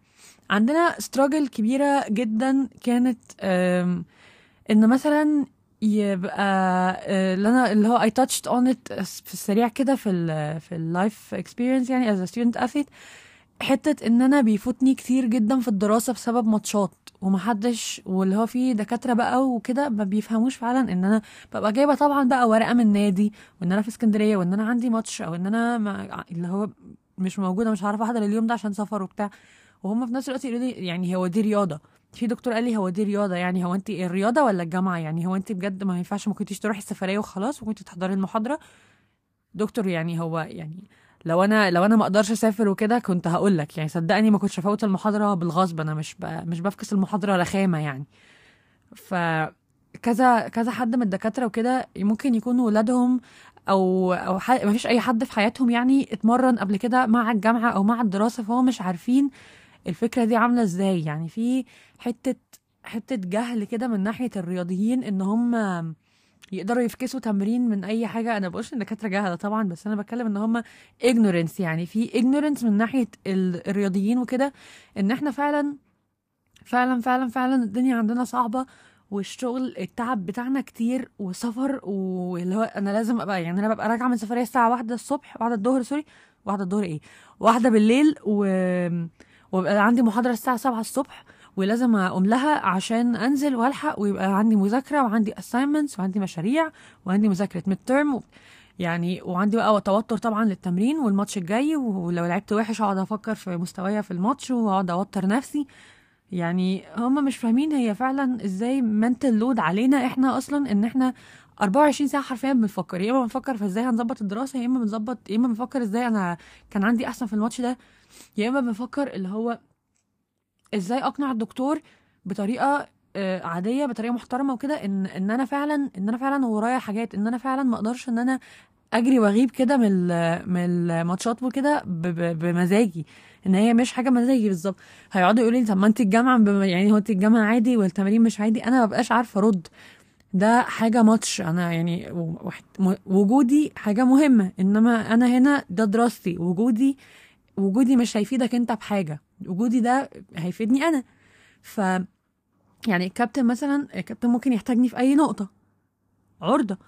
إنما أنت هتعمل إيه يا دكتور؟ هت مش هتعرف مثلا تترجم جملة وهتحتاجني أنا اللي أترجمها لك؟ لأ. يعني ده أنا مش بشتغل في مجال الترجمة دي دراسة. ف واللي فاتني ممكن يتعوض بس المشكلة إن التعويض صعب عشان إحنا ال load بيجي بسرعة جدا جدا جدا. يعني مثلا يفوتك محاضرة واحدة تلاقي إن أنت إن الدفعة خدت مثلا آه، خدوا يعني اليوم الواحد اللي غيب الاقي الدفعة مثلا خدت خمس ست صفح من من مادة كلها من اللي هو المادات المواد النظري يعني. واليوم مثلا خلصوا نص الترجمة ولا الاقيهم آه، هيبدأوا بتاع speaking اللي هو يعني طب أنا هلم الدنيا دي كلها منين؟ أنا مش عارفة. فدي كمان struggle يعني كبيرة جدا ومستفزة جدا. والله يا جماعة يعني نفسي بس الناس تفهم إن ال إن ال ال student athletes مش متدلعين ومش مش ignorant من ناحية الدراسة. يعني إحنا فعلا فينا اللي مكفينا والله. الناس كلها فيها اللي مكفينا بس يعني ده بيحط load محدش بيفهمه غير أي حد تاني student athlete أو أي حد ابنه أو صديقه أو أي حاجة كده ليه student athlete هي ممكن يفهم. إنما بقى نتكلم على ال mental load اللي بيحصل لنا ك student athlete عشان ده بيبقى من أكبر ال struggles ليا في الكون. أنا لو لعبت ماتش واحد وحش هقعد أفكر في الماتش ده تلات أربع أسابيع لحد ما ألعب مثلا ماتش حلو أو لحد ما أحس إن أنا عوضت اللعب الوحش اللي أنا عملته وقتها بقى ممكن افوت الماتش ده واعديه من دماغي. يعني أنا في ماتش ما لعبتش فيه قد كده من اول ال season يعني كان ده كان من شهر تسعة اللي فات وأنا لحد دلوقتي بفكر في الماتش ده يا جماعة. وليه أنا ما لعبتش فيه حلو؟ يعني من شهر تسعة يعني من سبع شهور ولسه بفكر في الماتش ده يعني كنت لسه بفكر فيه الأسبوع اللي فات حرفيا. ال mental load مش طبيعية. انت بت بتوتر نفسك وبتمن و... وانت عشان athlete انت they expect the best from you عشان تبقى في الملعب. لازم تدي كل اللي عندك عشان تبقى في الملعب. فانت already أنا يا إما if I... يا إما I do my best يا إما nothing at all. فأنا I have to do my best. فلمّا ما I I don't give my best في الجامعة باحس اللي هو طب إيه ده؟ طب ما أنا I didn't give my best. فيعني هابدأ بقى التوتر من ناحية أنا مش بادّي my best في الجامعة، طب أنا مش بادّي my best في التمرين، طب أنا مش بادّي my best في علاقاتي، طب أنا مش بادّي my best مش عارف إيه، طب أنا بادّي اللي هو هافضل بقى في ال mental cycle دي بتاعة أنا مش بادّي كل اللي أنا أقدر عليه.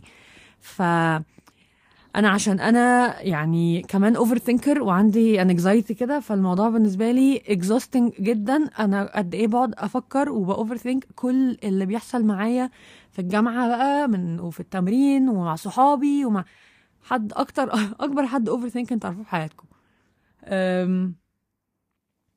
يعتبروا دول أكبر struggles ليّا عامةً كstudent athlete طبعًا في struggles بتاعة being an athlete وفي struggles about being a student بس أنا ك من ناحية student athlete those would be my struggles فيعني أنا عارفة it's a short segment بس أنا ما كنتش عايزة أطوّل فيها الصراحة، وبكده أكون خلّصت أنا my struggles ودلوقتي هنتransition على نادين's struggles as a student athlete.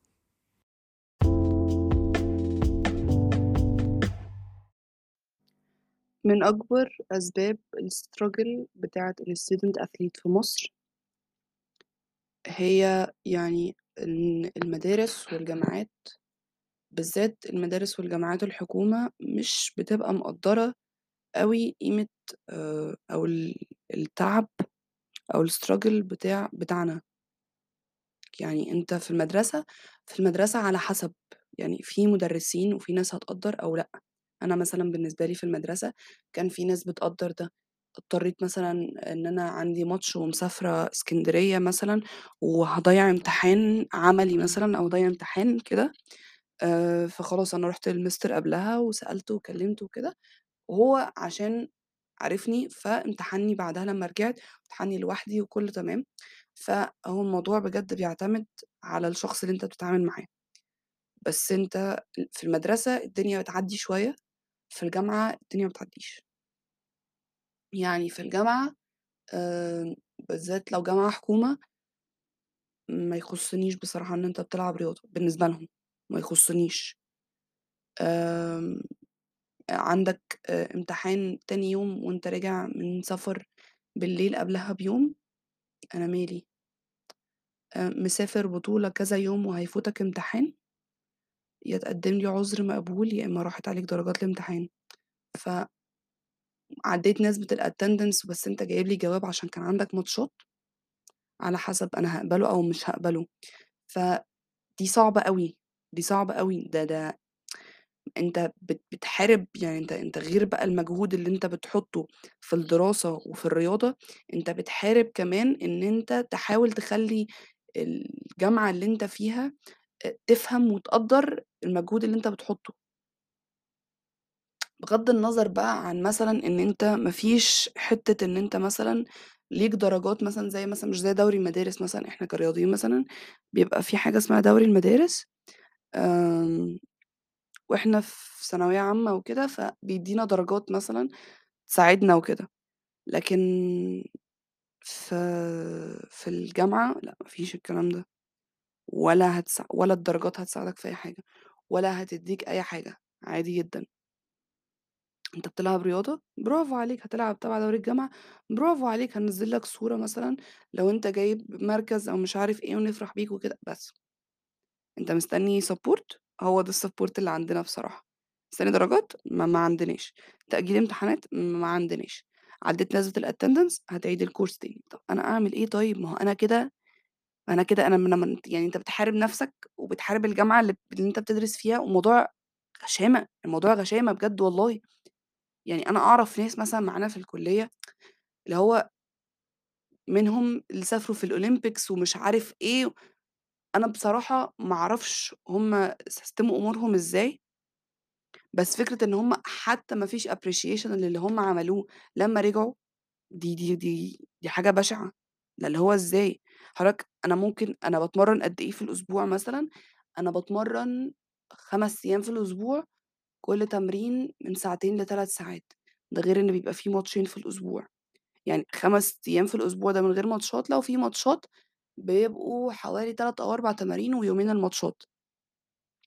فأنت متخيّل أنا باضيّع قد إيه من من أسبوعي في يعني في رياضتي، أنا مش أنا مش طالبة من مش طالبة من حد مش بالنسبة لي أنا مش طالبة من حد إن هو يعمل لي حاجة زيادة. بس لو أنا مثلًا عندي ظرف، عندي آآ أنا يعني أنا راجعة، عندي سفرية مثلًا يوم امتحان، عندي ماتش مش عارف إيه، عندي حاجة تبع أصل تبع الاتحاد بتاع ال ال الرياضة دي في مصر، مش حاجة ودية مثلًا ولا دورة رمضانية، بس لو عندي حاجة، لو عندي ظرف، من حقي إن أنا أقدّم له حاجة وإن أنا يتأجل الامتحان، إن حرام، يعني حرام، ما هو أنا هادخل الامتحان وأنا مش مذاكرة وراحت عليَّ الحاجة وخلاص، هُم بالنسبة لهم أنا مالي إن أنت بتلعب رياضة، الموضوع ما يخصنيش خالص.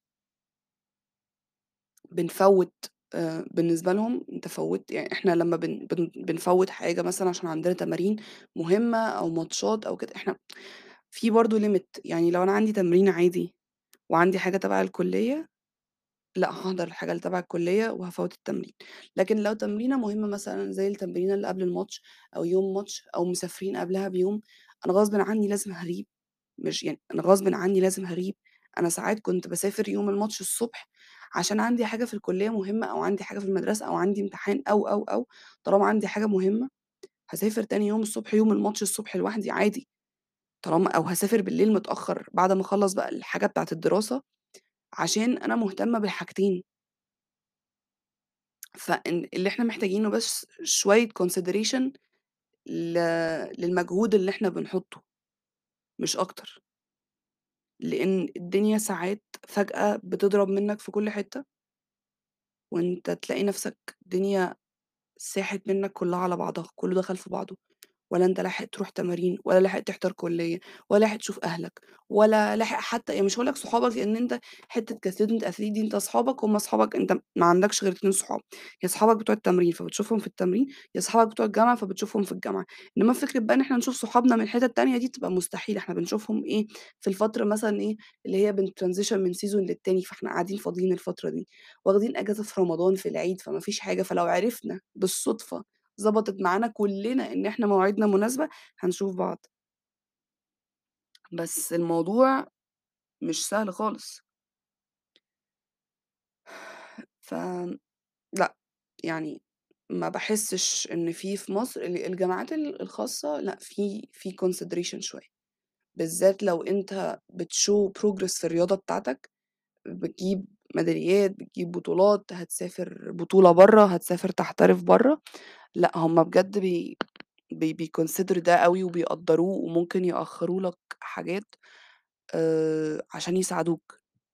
يعني ممكن يأخّروا لك حاجات عشان يساعدوك، هأجّل لك امتحان، هاسمح لك مثلًا إن أنت ال ال الcourse ده تاخده online.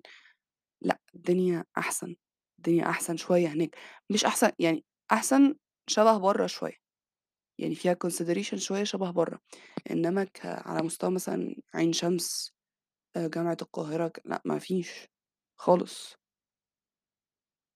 بس هل ده دي من الحاجات الوحشة اللي أنت بتشوفها لو أنت طالب جامعي بتلعب در بتلعب رياضة؟ بس هل ده ممكن يوصّلك لإن أنت توقّف رياضتك؟ لو أنت بتحبها كفاية مش هتوقّف. ه ه بُص ما هي كده، كده يعني كده، كده بتيجي لها أوقات وبتدعك، فخلاص. فخلاص يعني. هتمشي، يعني الدنيا هتمشي عادي. حتى لو أنت ما بتلعبش رياضة بتيجي لك أوقات الدنيا بتضرب فيها وبعد كده الدنيا بتكمّل وبتمشي عادي. بس آمم بس خلاص يعني. الدنيا ما بتُقفش، ف فأنت كده، كده مكمّل، يعني أنت كده، كده مكمّل، إيه اللي هيخلّيك بعد ما لعبت كل ده وعملت كل ده توقّف دلوقتي؟ دي حاجة صعبة جدًا، إن أنت تتخلّى عن جزء كبير من حياتك عشان الجامعة مش مساعداك. اللي هي الجامعة اللي أنت هتدرس فيها كام سَنة وبعد كده هتشتغل، هتدخل في الcareer فأنت عايش ال ال ال الط يعني دي فترة ال الشباب بتاعتك، دي فترة العشرينات بتاعتك اللي أنت المفروض بتبقى حابب تعمل فيها كل حاجة نِفْسك فيها، قبل أمّا تدخل بقى تتزنق في زحمة career وrelationship وإن أنت ترتبط وتتجوّز وتخلّف وعيال وناس مسؤولة منّك. الموضوع صعب.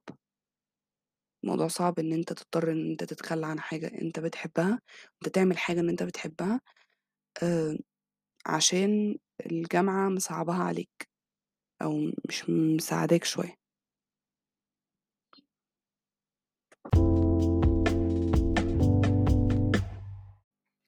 ودلوقتي هندخل على جزء آآ شوية advices من ناس student athletes بقى لهم سنين. يعني أنا مثلًا بالعب رياضة بقى لي 15 سَنة. فدي شوية basics في حياتنا أو شوية نصايح مش دايمًا لازم حد يقولها لك، أنت بتعرفها مع الوقت، بس لو عرفتها من وأنت صغير الموضوع هيساعدك أكتر.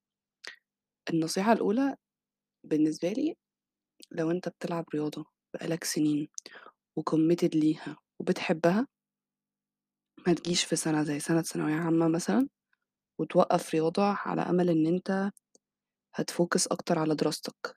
في ناس بتقدر وبترجع تاني لرياضتها، بس أنا بالنسبة لي ده من أسوأ الحاجات اللي أنت ممكن تعملها في نَفْسك، أنت بتلعب رياضة بقى لك يعني لو أنت بادئ من ابتدائي فأنت بقى لك فوق ال6 سنين على الأقل بتلعب رياضة، ده جزء من يومك، جزء من حياتك. أنت اتعوّدت إن أنا بانزل، باروح تمرين، باروح المدرسة، باروح دروسي، باعمل كل حاجة، اتعوّدت على ده. اتعوّدت خلاص، دي بقت حياتك، ده بقى العادي بتاعك، ده بقى الroutine بتاع حياتك. ففكرة إن أنت تيجي عشان سَنة واحدة مرّة واحدة تغيّر routine حياتك كُلّه دي من أسوأ الحاجات أنت ممكن تعملها في نَفْسك، هتحس بوقت زيادة ومش عارف تخلّص اللي وراك وتحس فجأة إن أنت اتزنقت والدنيا وسعت منّك، مع إن وأنت طالب وبتلعب رياضة في نَفْس الوقت، الوقت كان بيكفّي. آه، ساعات مش مش مش هنبقى كدابين ومش هنضحك على بعض ومش دي أسهل حاجة في الدنيا والكلام ده، لأ، كتير جدًا الوقت ما بيكفّيش، بس بنعرف نلِم الدنيا في الآخر. أ هاسقّط حاجة والّا حاجتين وأنا داخل الامتحان مش مشكلة، ربنا بيكرم، عادي جدًا، ممكن اللي أنت سقّطته ده ما يجيش منّه في الامتحان. ده سهل. فكرة إن أنت تستغنى عن شكل حياتك لمد اللي باقي له أكتر من 6 سنين عشان سَنة واحدة أنت كده بتضيّع نَفْسك. دي من أسوأ الحاجات اللي ممكن تعملها في نَفْسك. صعب جدًا، صعب جدًا إن أنت تنظّم وقتك ما بين الدراسة وما بين الدروس وما بين المدرسة والتمارين والماتشات، صعب بس مش مستحيل. لو أنت عايز تعمل كده هتقدر. آه، هتلخبط معاك، هتضرب معاك في أوقات، بس هتقدر على كده، هتقدر على كده. آه، ساعات هتفوّت حاجات مهمة عشان عندك سفريات أو عندك ماتشات أو كده، عادي بتتلَم. صحابك بيريكوردوا الموضوع، الدكاترة بقت بتعمل الcourses online هتتلَم، الدنيا بتتلَم. تاني حاجة don't get آآ demotivated لمّا الدنيا ت تضرب معاك فجأة. يعني زي ما أنا قُلت قبل كده إن بييجي لنا أوقات آآ بتلاقي فجأة إن الدنيا كُلّها اتعكِّت فوق راسك. ولا لاحق تذاكر ولا لاحق تحضر ولا لاحق تتمرّن ولا لاحق تروح ماتشات ولا لاحق تعمل أي حاجة. وفجأة تحس إن أنت mental breakdown ومش عارف إيه ومش قادر. بس بتقوم تكمّل، بتقوم تكمّل حتى لو هتنهار لفترة، بتكمّل عشان أنت اللي اخترت إن أنت تمشي في طريق الرياضة، في الرياضة دي بالذات، وأنت مكمّل فيها عشان أنت بتحبها. وفي نفس الوقت أنت بتدرس الحاجة دي عشان تبقى بتحبها وع في دماغك career معيّن. فطول ما أنت focused حتى لو بييجي لك فترات بتنهار فيها، بترجع تاني، لإن أنت عندك focus معيّن أنت شغّال آآ ناحيته، أنت في في هدف معيّن أنت عايز توصل له، فدي الحاجة اللي بتخلّيك دايمًا بترجّعك أو بتشدّك بعد أمّا بتوصل لفترات اللي أنت مش قادر، مش قادر أكمّل، مش قادر أعمل أي حاجة. من النصايح التانية إن ما تخلّيش حد ما تخلّيش تريقة حد عليك آآ أو تقليل حد من مجهودك يأثّر فيك، لإن هُم مش فاهمين. أي حد ما بيلعبش رياضة هيقول لك أنت بتعمل إيه وأنت مش بت مش بتذاكر قدّي وأنت مش بتعمل وخدت إيه من الرياضة ومش خدت إيه من الرياضة، وإزاي مثلًا تبقى في كُلّية يعني إزاي تبقى في كُلّية صعبة زي مثلًا طِب وهندسة والكلام ده وبتلعب رياضة وأنت مش بتحُط مجهود وأنت بتتسلّى، ما حدّش عارف مجهودك ولا هيقدّره، زي ما قُلت قبل كده غيرك، ما تخلّيش الناس تأثّر عليك، ما تخلّيش كلام الناس يأثّر عليك، ما تخلّيش رأي حد. اللي ما لوش أي تلاتين لازمة، لإن هو مش عايش معاك اليوم تفصيلة، تفصيلة، ثانية بثانية، يأثّر عليك. هو ده اللي يعني ده بجد الكلام ده هو اللي بيضر ناس كتير، وهو اللي بيوقّع ناس كتير، وناس كانوا بيبقوا كويسين في رياضتهم وكويسين في دراستهم، الكلام ده هو اللي وقّعهم. اوعى، اوعى تسمع لكلام الناس. سواء قرايبك، آآ ناس بتاع ناس معاك في الكلية، ناس معاك في المدرسة، ناس كنت فاكرهم بيحبوك وهُم طلعوا مش بيحبوك، يعني ناس كنت فاكرهم صحابك، بس أي حد شايف إن أنت شاطر في حاجة وبتحط مجهود و والمجهود ده أنت شايف نتيجة منّه، يعني أنت شايف نتيجة منّه في دراستك وفي رياضتك، وييجي يقول لك إن أنت مش كويس وأنت بتعمل في نَفْسك كده ليه وبطّل ومش بطّل والكلام ده، يبقى ده شخص مش بيحبك، ده شخص مش عايزك تنجح، شخص مش عايزك تبقى كويس، ودي حاجة بشعة، دي حاجة بشعة. من يعني دي من أسوأ الحاجات اللي أنت ممكن تقابلها في حياتك، إن أنت تبقى فاكر إن شخص بيحبك وبيsupport you ويبقى هو من الناس اللي مش عايزاك تكمّل عشان غيران، في ناس ربنا آآ يعني ربنا يشفيهم، بيبقى من الغيرة شايفين إن آآ غيران منّك مثلًا عشان أنت دنيتك ماشية في الدراسة وماشية في الرياضة، طَب ليه أنت الدنيا تبقى ماشية معاك في حاجتين وأنا ماشية معايا في حاجة واحدة؟ ليه أنت أبقى شايفة إن أنت أحسن منّي، فأنا هاوقّعك بكلامي، على فكرة أنت الرياضة اللي أنت بتلعبها دي ولا ليها أي تلاتين لازمة، على فكرة أنت مش قد كده في رياضتك، على فكرة أنت مكمّل فيها ليه، في ناس أحسن منّك بكتير، ما أنت كل شوية مشاكل كل شوية وتيجي تشتكي لنا، طَب ما تبطّلها. ما بنسمعش للناس دي، ما بنسمعش، بنحاول نبعد الناس دي عن حياتنا على قد ما نقدر، عشان بجد دول من أسوأ الحاجات اللي ممكن تبقى موجودة في حياة الإنسان عامةً، عامةً مش يعني مش موجودة في حياة يعني مش حاجة وحشة مثلًا في في حياتك ك لو لو أنت مثلًا student athlete بس، لأ دول وحشين في حياتك عامةً، هتبطّل رياضة، هتندم بعد كده إن أنت سمعت كلامهم. سواء حتى لو أنت مش بتلعب رياضة، هيبقوا مثلًا أنتم الاتنين مع بعض في الكلية، يقعد يقلل من مجهودك في الكلية وأنت مش عارف إيه، هو أنت شايف اللي أنت بتعمله ده مذاكرة، هي دي درجات، هي دي مش عارف إيه، أنت إيه إزاي أصلًا؟ أنت هتقارن نفسك دي ناس مريضة، دي ناس مريضة، لإن في الأول وفي الآخر تقييمك للنجاح أنت النجاح ما بنستناش حد يقيّمه غيرنا، النجاح بالنسبة لك إيه؟ هو الرضا عن مجهودك، أنا راضي. عن المجهود اللي أنا حطيته والنتيجة اللي طلعت لي، يبقى أنا كده نجحت. أنت كده نجحت، أنا حطيت مجهود بنسبة معيّنة، آه جالي أوقات تعبت فيها وما كنتش قادر أحط مجهود وحطيت، ده نجاح، جالي أوقات مش قادر أنزل تمرين، مش قادر أشوف ناس، مش قادر أذاكر، مش قادر أفتح كتاب، وعملت ده، قدرت أعمل ده أصلًا، ده نجاح، مسحول طول السنة ما بين ماتشات وتمارين ودروس و وكلية وattendance ومش عارفة إيه، جِبت تقدير كويس، ده نجاح، حتى لو تقديرك ده أقل من صحابك التانيين اللي ما عندهمش رياضة في حياتهم، ده نجاح، ما تقارنش مجهودك بحد، وما تقارنش نجاحك بحد، أنت اللي بت أنت اللي بتدّي أنت اللي بتقيّم نفسك، ما حدش هيقيّمك غيرك، وما تسمعش لتقييم حد ليك، أنت اللي عارف أنت بتعمل إيه في يومك، وأنت اللي بتعمل إيه في حياتك، ما تستناش تقييم حد، آه أنا كنت مثلًا إيه ممكن أستنى تقييم حد مثلًا على آمم على لعبي في ماتش مثلًا، لو أنا كنت كويسة النهارده وحد مش عارف إيه، لو أنا كنت وحشة حد هيعلّق يقول لي غلطت في 1، 2، 3، 4 آآ كنت مثلًا امتحان فغلطت في السؤالين ال3 مش عارف إيه، مش عشان أنا مش فاهماهم، بس عشان أنا ما لحقتش أذاكرهم فأنا عارفة. ففي حاجات بنقبل فيها التقييم، بس overall التقييم overall لمجهودك طول السنة ما بين ده وما بين ده وما بين ده، أنت اللي بتدّيه لنفسك، ما تسمحش لحد إن هو يقيّمك على مزاجه، ما حدش عارف أنت بتعيش إيه، أنت بتضحّي بحاجات كتير جدًا، أنت social life مش موجودة، لإن أنت ما عندكش وقت أصلًا يبقى في social life برّه أصحابك بتوع التمارين وأصحابك بتوع الكلية، social life مش موجودة.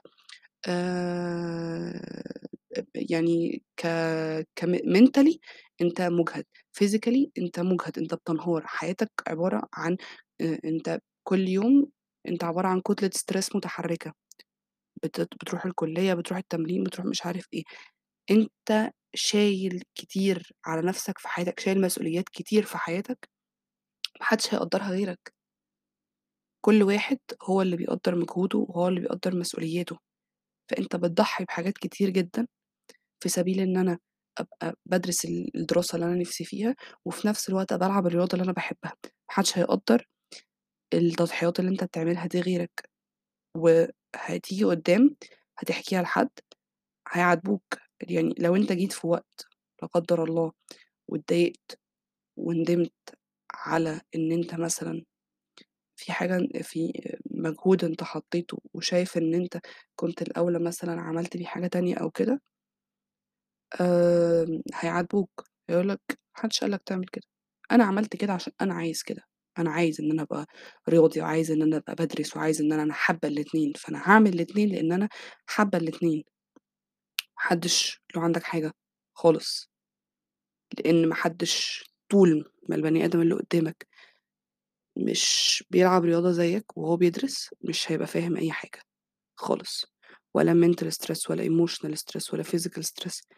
ما حدش هيبقى فاهم حاجة، إحنا ياما جدًا بنتعب وبيُغمى علينا في الكلية وفي الماتشات وفي من كتر الstress اللي إحنا حاطينه على جسمنا عشان عايزين نبقى أحسن حاجة، حدش هيقدّر ده، أنتم ليه بتعملوا في نفسكم كده، وإيه اللي يوصّلكم للمرحلة دي، دي لعبة، لأ مش لعبة، بالنسبة لنا مش لعبة، بالنسبة لي ده جزء من حياتي وأنا حاطة فيه مجهود عشان أنا مستنية نتيجة، مش أي كلام، فهي المشكلة كلّها بس إن ناس قليلة جدًا اللي بتبقى فاهمة النقطة دي، وناس قليلة جدًا هي اللي بتقدّر الموضوع ده، لإن أنت كstudent athlete هيبقى عندك خلاص حتّة إن أنا واصلة لbalance point في حياتي، حتى لمّا بانهار باعرف أرجع لها تاني، ودي من أحسن الحاجات اللي هتستفيدها، لإن أنت حتى لمّا هتبطّل رياضة لإن كلنا هييجي لنا وقت وهنبطّل للأسف. آآ الbalance point دي هتبقى لسه موجودة، في point كده أنت بتنهار وبت الدنيا بتبوظ معاك وبتعك بتتعك من كل حتّة، بس بتعرف ترجع تاني للbalance point بتاعتك، بتعرف ترجع تاني تبقى focused على اللي أنت عايز تعمله، ومش ناس كتير بتعرف تحقق ده، صعب جدًا، صعب جدًا إن أنت تحقق ده، لإن أنت كطالب وبتلعب رياضة في نفس الوقت، حققت الموضوع ده بعد سنين.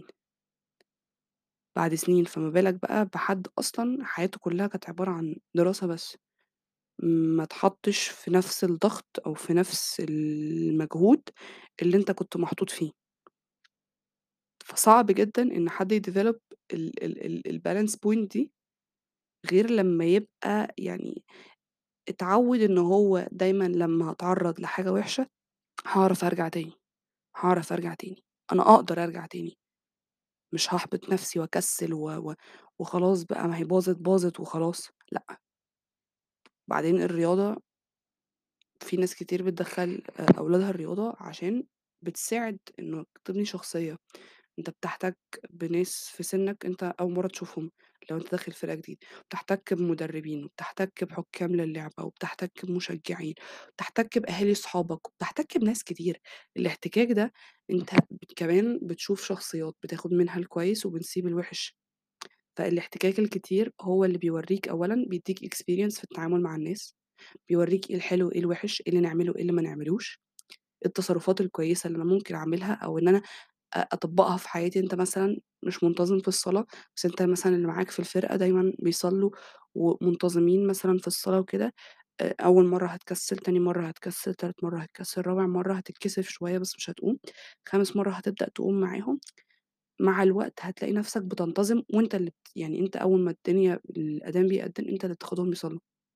فدايمًا في حاجات كويسة إحنا بنكسبها من تعاملنا مع الناس، فالرياضة بت يعني بجد، بجد من أحسن الحاجات اللي ممكن الواحد يعملها في حياته، ومن أحسن الحاجات ال الأهالي ممكن تعملها لأولادهم في حياتهم بجد.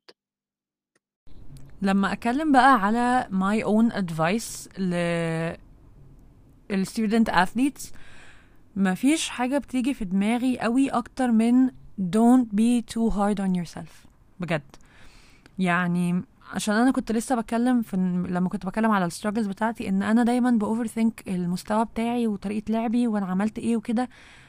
Don't don't don't don't be so harsh on yourself بجد. آه يعني الدنيا هتعدي والسيزون بيعدي والجامعة بتعدي كل حاجة بتعدي والله. بس في نفس الوقت يعني أنا فاهمة قد إيه هي صعبة. أنا ما ينفعش أقول لحد ما تتوترش وكده أتوقع إن هو خلاص مش هيتوتر. بس أنا نفسي نفسي حد يمسكني كده ويرجني ويقول لي لا أنا الدنيا هتبقى تمام. بطلي تفكري قوي كده في كل حاجة. ففعلا لو أقدر أدي advice لأي حد وال advice دي ممكن تريح حد فعلا مهما كنت بتوتر وبصيح بقى وبصوت وكل الحاجات دي دايما دايما دايما الدنيا بتعدي الحمد لله. دايما والله يعني ربنا بيخرجني منها وكمان بخرج منها مبسوطة. عمري ما خرجت من حاجة في حياتي الحمد لله متضايقة. فدايما حطوا ثقة حطوا ثقة في ربنا بجد واعملوا اللي عليكم وبجد سيبوا الباقي على ربنا. ده كده أول piece of advice ليا.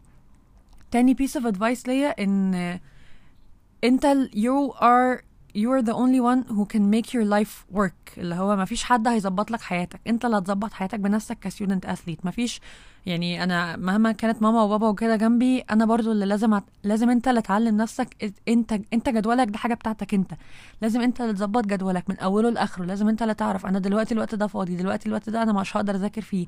أنا ما بعرفش اذاكر في الوقت ده. أنا ما بعرفش مثلا يعني أنا لازم تديسايد أنت you make your own decisions عشان مفيش حد هو اللي هي- هيظبط لك سيستم حياتك. أنت اللي هتظبطه بنفسك. ف fix yourself يعني آه، ظبط نفسك كده اعدل الدنيا. بدور على الكلمة بس مش لاقياها. آه، اللي هو قسم انت آه قسم يومك انت بالطريقة المناسبة ليك عشان ما ينفعش تفتح وتشوف ال student athlete يعني ممكن انت في مئة ألف فيديو على يوتيوب وكده أو تيك توك أو حاجة تلاقي مكتوب عليه my life as student athlete ويومه متقسم تقسيمة وتحس اللي هو إيه ده هو أنا مش عارفة أقسم التقسيمة دي ليه؟ عشان هو قسم يومه وقسم وقته بالطريقة اللي نفعته هو أو هي. ف اعمل كده لنفسك حاول تشوف انت جدولك إيه اللي يمشي فيه وقرارات إن أنت ساعات لازم تعمل لازم ت let go of التمرين مرة كده للجامعة. يعني أنا على قد ما أنا ما بحبش أغيب من التمرين وكده على قد ما ساعات بيبقى فعلا خلاص ما ينفعش إن أنا أحضر التمرين اليوم ده. عندي امتحان تقيل عندي final عندي حاجة لازم أعرف إمتى أستغنى عن التمرين وأحط الدراسة فعلا الأول. يعني ما ينفعش أقول إن هما الاثنين يعني sometimes they can co cooperate together they can co live كده بس مش يعني بس the mo- most other times انت لازم فعلا تستغنى عن يوم أو يومين تمرين بسبب الامتحانات. يعني أنا وقت ال finals تقريبا رحت في شهر واحد ده كله تقريبا رحت التمرين أربع أو خمس مرات. في شهر واحد كله عشان ده كان فترة ال finals فأنا كان لازم أضحي بالتمرين وممكن كده في نفس الوقت أ risk مستواي يقع وكل ده بس في نفس الوقت أنا على الأقل ضمنت إن أنا بعمل اللي عليا في دراستي عشان أريح ضميري. عشان أنا ضميري مش هيستريح لو أنا أقدر أدي دراستي أكتر وأنا عماله يعني اهدر نفسي في الدراسه. فانا عشان كده مح- لازم ننظم وقتنا ونعرف نضحي إمتى. ف my advice so far is don't be too hard on yourself نظم وقتك عشان ما فيش حد هينظمه لك. وفي نفس الوقت اعرف تضحي إمتى وما تضحيش إمتى. فعلا. I would say بجد those are my top top three advice. Any other advice would be انت مش لازم اللي هو انت دلوقتي ما عندكش تمرين بس عندك جامعة ده مش معناها ان انت اللي هو لازم بقى تريح بقى وخلاص أنا بقى كده هاخد rest تمام اللي هو يعني على قد ما تقدروا ك student athletes إحنا دايما لازم نبقى in good form و in good shape وكده ف try to work on yourself حتى لو مش مش بنفس طبعا ال intensity بتاعت ال season وكده بس اللي هو لو في وقت اعملوا مثلا quick home workout مثلا حاجات اللي هو اللي هو اللي هو خلوا نفسكم active برضو في الوقت اللي أنتم ما بتتمرنوش فيه عشان ترجعوا لما يرجع ال season تاني تبقوا على الأقل فيكم شوية آه، حيل كده عشان طبعا كل يعني أي student athlete عارف إن بداية ال season دايما بتبقى أصعب فترة عشان بتبقى ال intensity عالية قوي و50 لفة في ال track واجري بقى 100 ألف بطن وظهر وضغط و sprintات بقى يعني أي student athlete فاهم أنا بقول إيه بجد. ف try to يعني إن أنت ت keep in shape شوية كده في وقت ال- الراحة بتاعتك عشان ترجع معاك حتة شوية من الفورمة بتوعك لما ترجع ال season. و I think I don't have much more advice عشان أنا my most important points هما الثلاثه الأولانيين. الأخرانية دي اللي هو optional يعني كده كده ال- الكباتن وكده بترجعنا الفورمة مع بالوقت. ده حاجة like just for you as a, a person يعني. بس my top three advice عشان uh, I'm gonna هكررهم اخر مره عشان بجد so important you make your own schedule اعرف تضحي امتى و don't be too hard on yourself بجد اساسي انت اللي بتنظم حياتك محدش هيظبطها لك try your best بجد do your best وسيب الباقي على ربنا always do your best وسيب الباقي على ربنا that's my advice يا رب تكون النصيحة يعني حمستكم أو شجعتكم إن أنتوا تبدأوا تسيستموا حياتكم لو أنتوا لو if you're like a struggling uh, student athlete يعني. Thank you for listening to this section.